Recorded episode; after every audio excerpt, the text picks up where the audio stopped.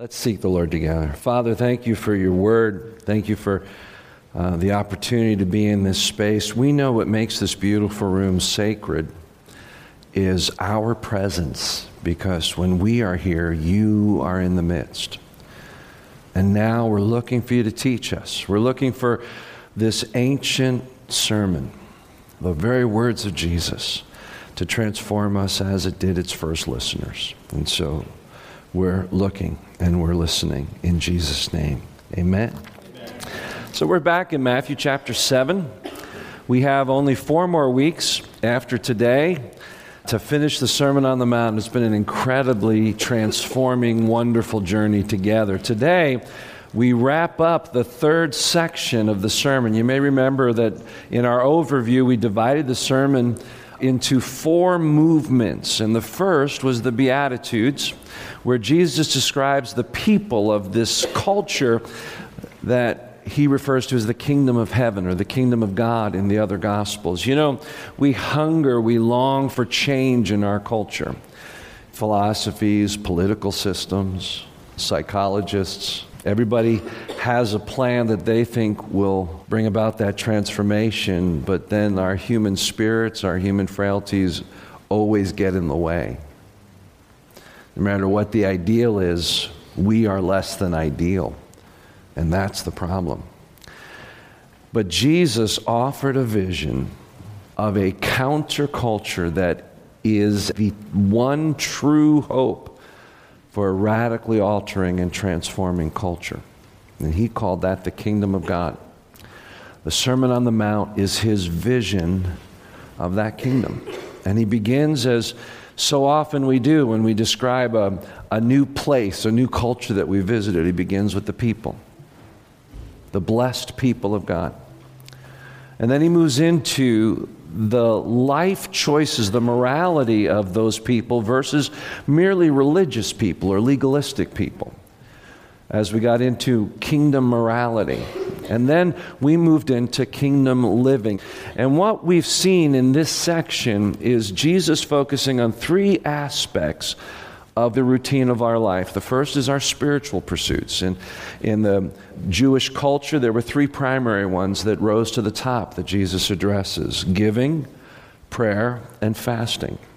Your list of spiritual disciplines are the things that embody your pursuit of God might be slightly different than that, but the message is still the same.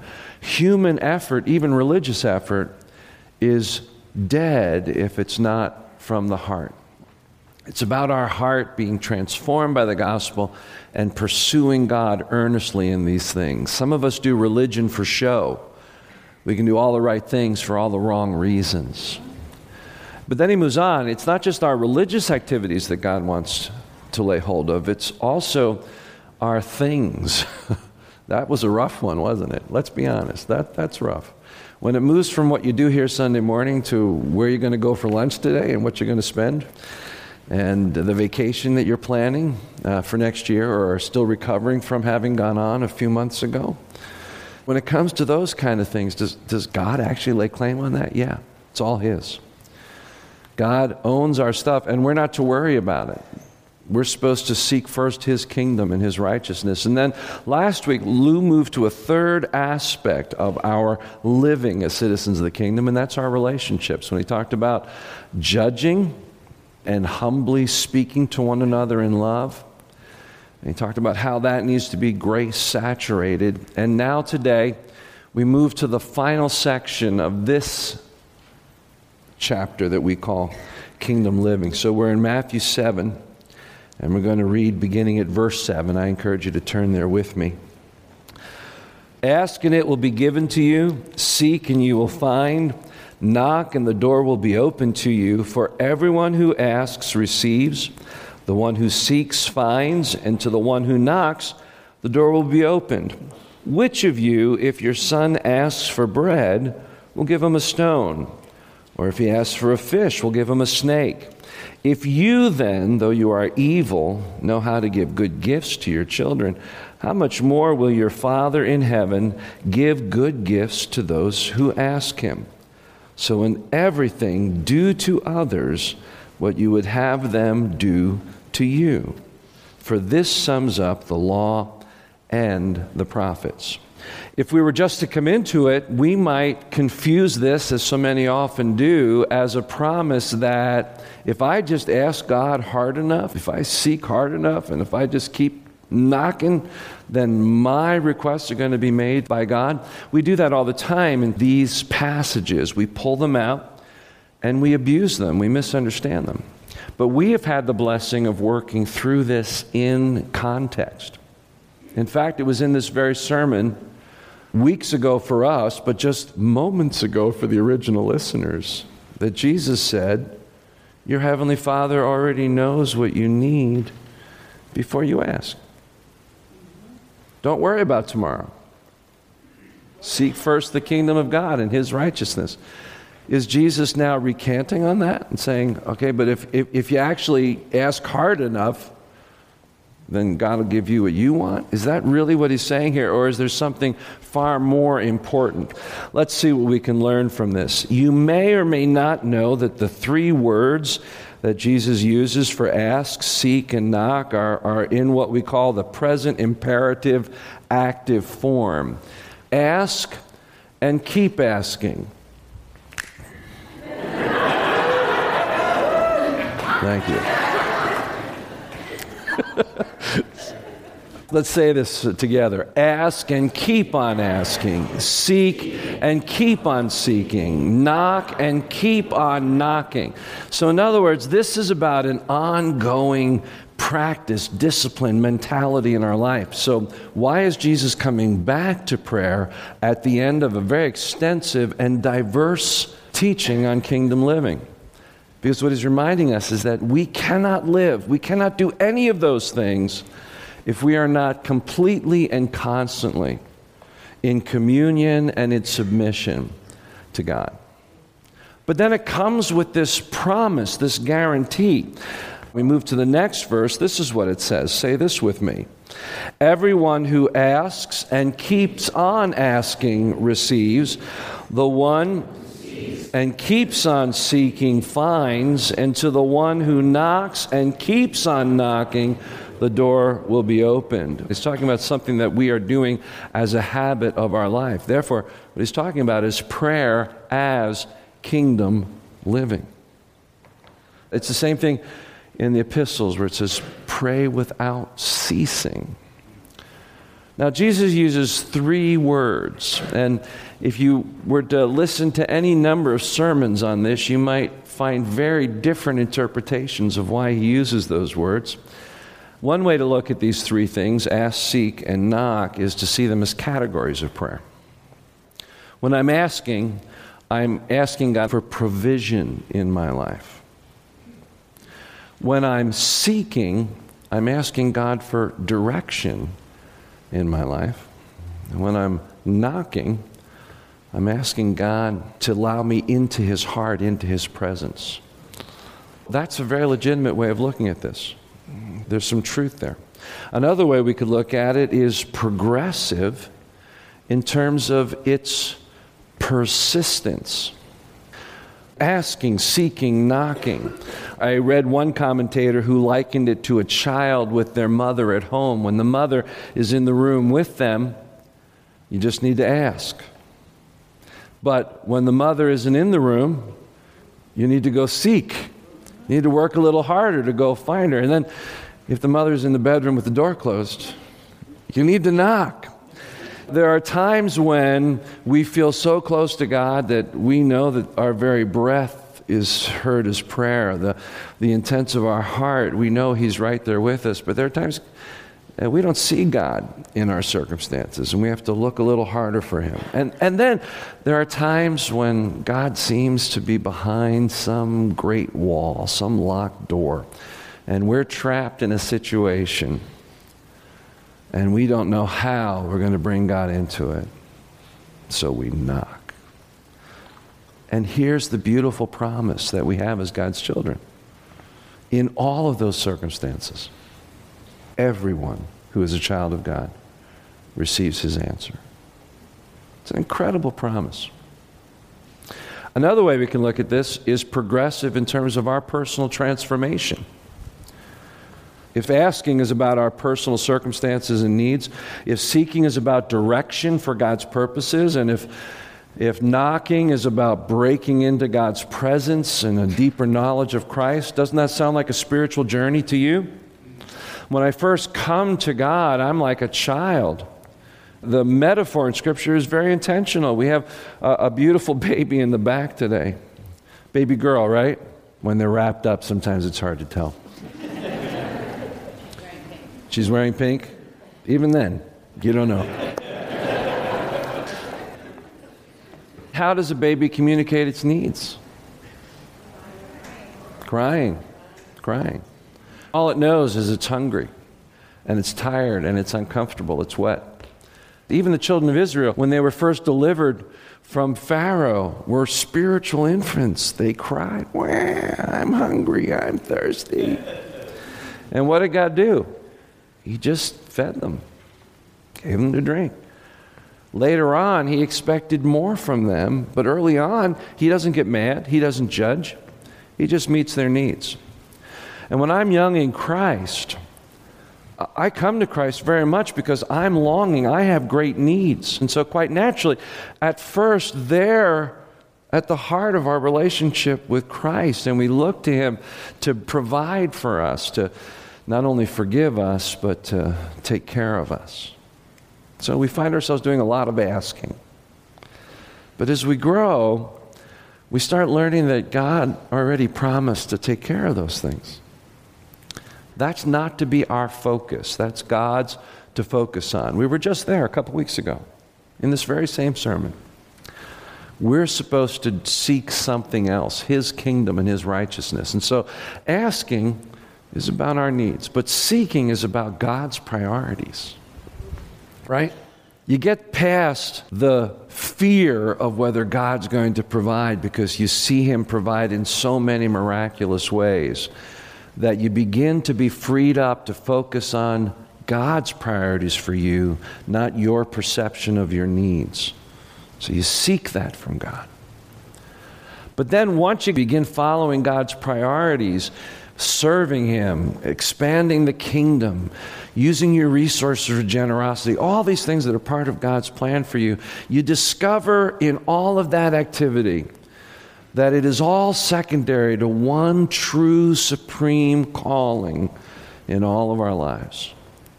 And that's that we might know the heart of God intimately and personally.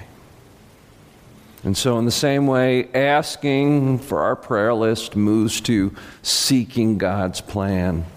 Seeking God's plan moves to hungering for God's heart, and so we knock. We knock that we might enter into his chamber. As the writer of Hebrews says, the very holy of holies, and we come boldly.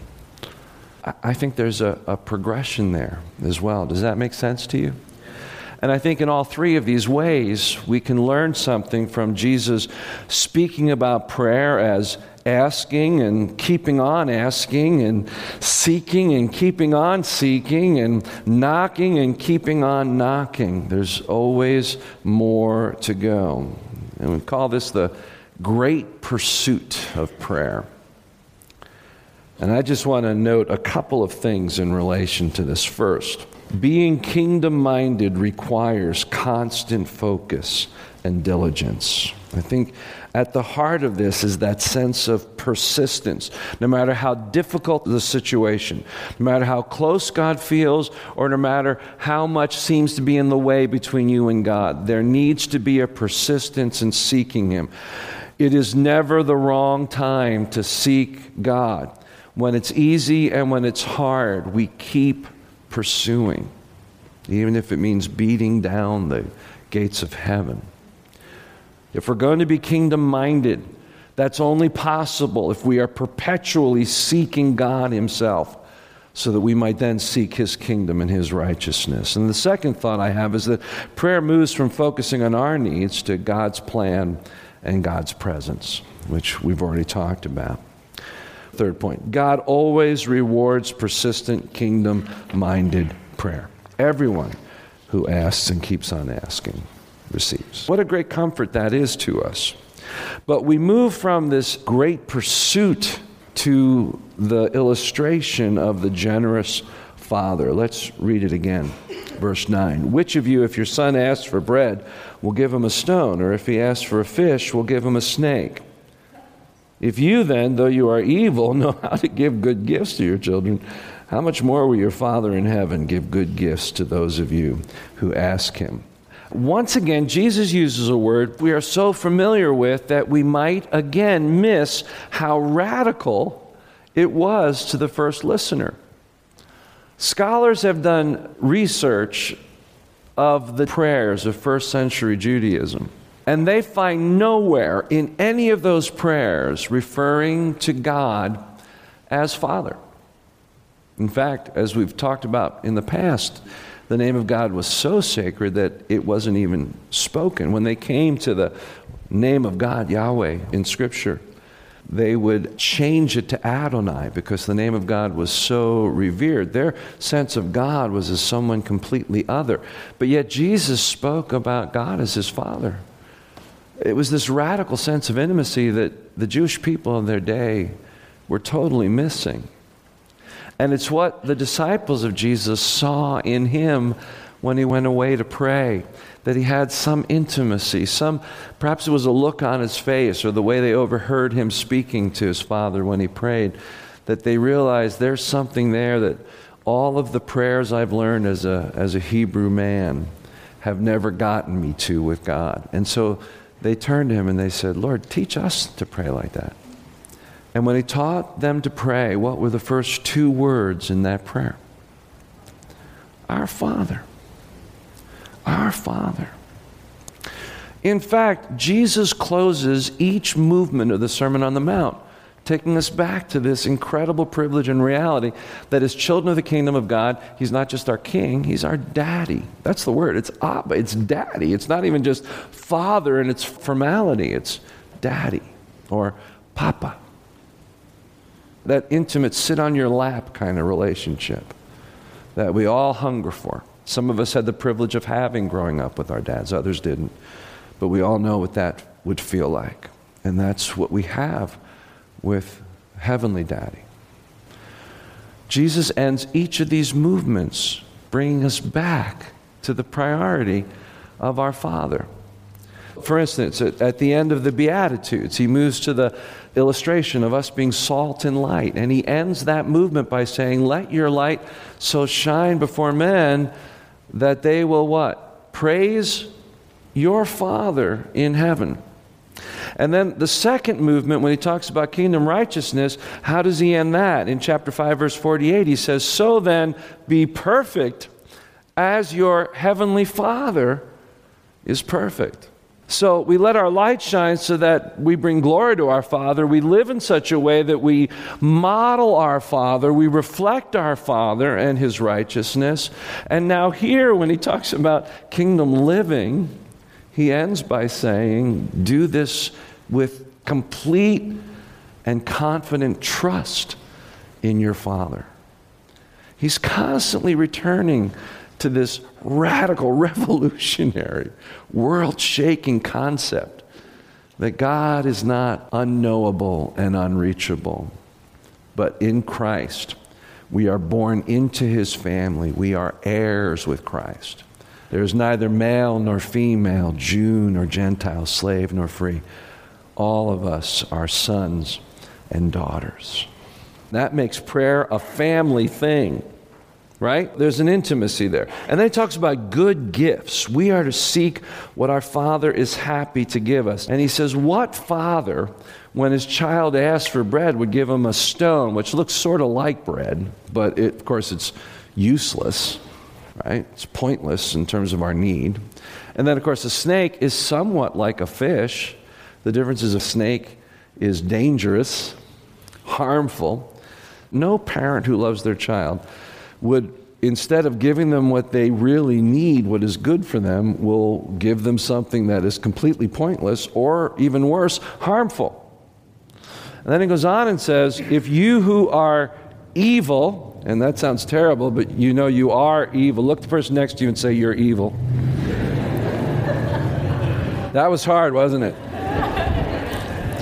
Let me explain what that means. Because there's ISIL evil, and then there's everyday evil. Everyday evil is just about our moral brokenness. What he's saying is if you who are morally imperfect and act so often for your own good, because our moral imperfection, as Luther talked about, he talked about being turned in on ourselves. Our evil is that we are selfish. We're self seeking, self protecting. And he says, if those of you that are so prone to act for your own good will still do the right thing and be generous to your children, how much more your perfectly good Heavenly Father will give you? But now think about it. What if, instead of asking for bread and fish, you actually asked for a stone or a snake? What about that? You see, it's not a promise that God will give us everything we ask, because the presumption is the whole Sermon on the Mount up to this point. We are God's kingdom people. We are being transformed by the gospel. We have become poor in spirit and humble, and, and we have become merciful, and we have a hunger and a thirst for what is right. We are a transformed people. And we are learning not to worry about this life and having enough. We're learning to not judge each other but to be able to speak truth into one another's life because we're letting God do business in our life. All of these things are presumed when Jesus says, My children, I gladly give them what is good because they're asking for what is good. He taught us what to pray. In fact, he had just taught these people moments ago what the right thing is to pray Our Father in heaven hallowed be your name. Your kingdom come. Your will be done on earth as it is in heaven. Often people will ask the question what's the very first request that Jesus tells us to ask in the Lord's Prayer? And very often we will say, Give us this day our daily bread. Give us, right? Forgive us, lead us, deliver us. Those are the four requests. Wrong. The very first request is that God's kingdom would come to earth and that his will will be done on earth, which means my life as it is in heaven. If our lives are in line to all that, and you ask out of that work that God's doing, those are the good things that God's willing to give. Look with me at the book of James just quickly here. James chapter 4. I think we'll start with verse 1. What causes fights and quarrels among you? Don't they come from your desires that battle within you? You desire but do not have, and so you kill. You covet but you cannot get what you want, and so you quarrel and fight. Now, pay attention to this. You do not have because you do not ask God. When you ask, you do not receive because you ask with wrong motives, that you may spend what you get on your pleasures. I can ask God for things that, from His kingdom perspective, are not the right things for us. You know what they amount to? Stones and serpents. Anything I am seeking in my life that's not consistent with the kingdom, that's what it is. It's stone or serpent. It's pointless or it's harmful. We are to seek what our Father is happy to give us, and then God's response is never useless or harmful to his children. Does that make sense to you? This isn't about some key to getting God to do what you want him to do that it's all in bugging him to the point where he gives up and says, Oh, okay. I did that one year with my parents for a Christmas gift. I really wanted that uh, vibrating football game. Everybody with white hair here is going, Yeah, I remember that. You put the little players and then you turn it on, and it vibrated, and the players all kind of ran into each other. And man, I harped on my parents for that. I started in like September. Every time they came in when they were shopping, I said, Is that my football game? What do you want for Christmas? Football game. What's on your list? Football game, football game, football game, football game. You know what I got for Christmas? Underwear. And a football game. So, is that what he's speaking of here? If I just bug God enough, he'll give in? Of course not. the point here is not that this is some secret to getting what I want. This is about us being submitted to what God wants, and in seeking hard after it, God generously giving because it is according to His will and His pleasure. And then he ends this section with this passage. We had the great pursuit, the generous father, and now the golden rule. Verse 12, let's say it together. So, in everything, do to others what you would have them do to you, for this sums up the law and the prophets. This is clearly a concluding statement, right? How do we know that? Because it begins with the word so which I tend to do a lot too. I'll go, so, and I'm, I'm concluding what I've been building up to. So, there, I just did it. so, Jesus is wrapping up a point. What he's saying here actually flows out of what he just said. In fact, this is the close of the whole movement on kingdom living, that even our prayers are about our relationship with the world around us, our relationship with people around us. We are transformed for the good of others. It's those things that we are to be constantly persistent and dutiful in seeking from God. This is how he wraps it up. In everything, do to others what you would have them do to you. This sums up the law and the prophets. Now, educated people here, studiers of philosophy will no doubt know that this phrase is quite similar to other phrases that you find in different religions and in different philosophies from around the world. And some would say it's just all begged, borrowed, and stolen from somebody else. But once again, Jesus is contrasting. Remember, the whole Sermon on the Mount is a study on contrasts kingdom of this world versus kingdom of God citizens of this world versus citizens of the kingdom. Everywhere else, what we would now refer to as the golden rule, it's always in the negative. Do not do to others what you wouldn't want done to you. It's a defensive, reactionary, self focused statement. Jesus says in God's kingdom it's just the opposite. We are proactive, actually doing for others the very thing we would like to have done to us. It's actually a contrast. It's about self sacrifice. And the way we do it is by being merciful. Remember when we learned that mercy means climbing inside another person's skin and looking at life through their eyes and then acting according to that perspective. Do you remember when we did that in the Beatitudes? That's what mercy is climbing inside someone's skin, looking at life through their eyes, and then acting accordingly. Jesus says, when we are transformed in that way, that becomes the very modus operandi for how we treat others. We climb in their skin, we look at their circumstances, we ask ourselves, how would I want to be treated? How would I want to be listened to? And then we treat others that way. And then he goes on and says, that actually summarizes the whole law. Now, what he's referring to is the whole law in relation to how we deal with people. Paul speaks about it in the book of Romans, and this will be the last thing we turn to today, but look with me in, in Romans chapter 13. What Paul's about to say here is so in tune to what Jesus said that I can actually picture Paul when he was Saul, the Pharisee, actually in attendance at the Sermon on the Mount. Then he saw Jesus as a threat to his precious traditions. But when his life was transformed by grace, he looks back on this greatest, most generous rule for life, and he brings it into his epistle, verse 8. Let no debt remain outstanding except the continuing debt to love one another.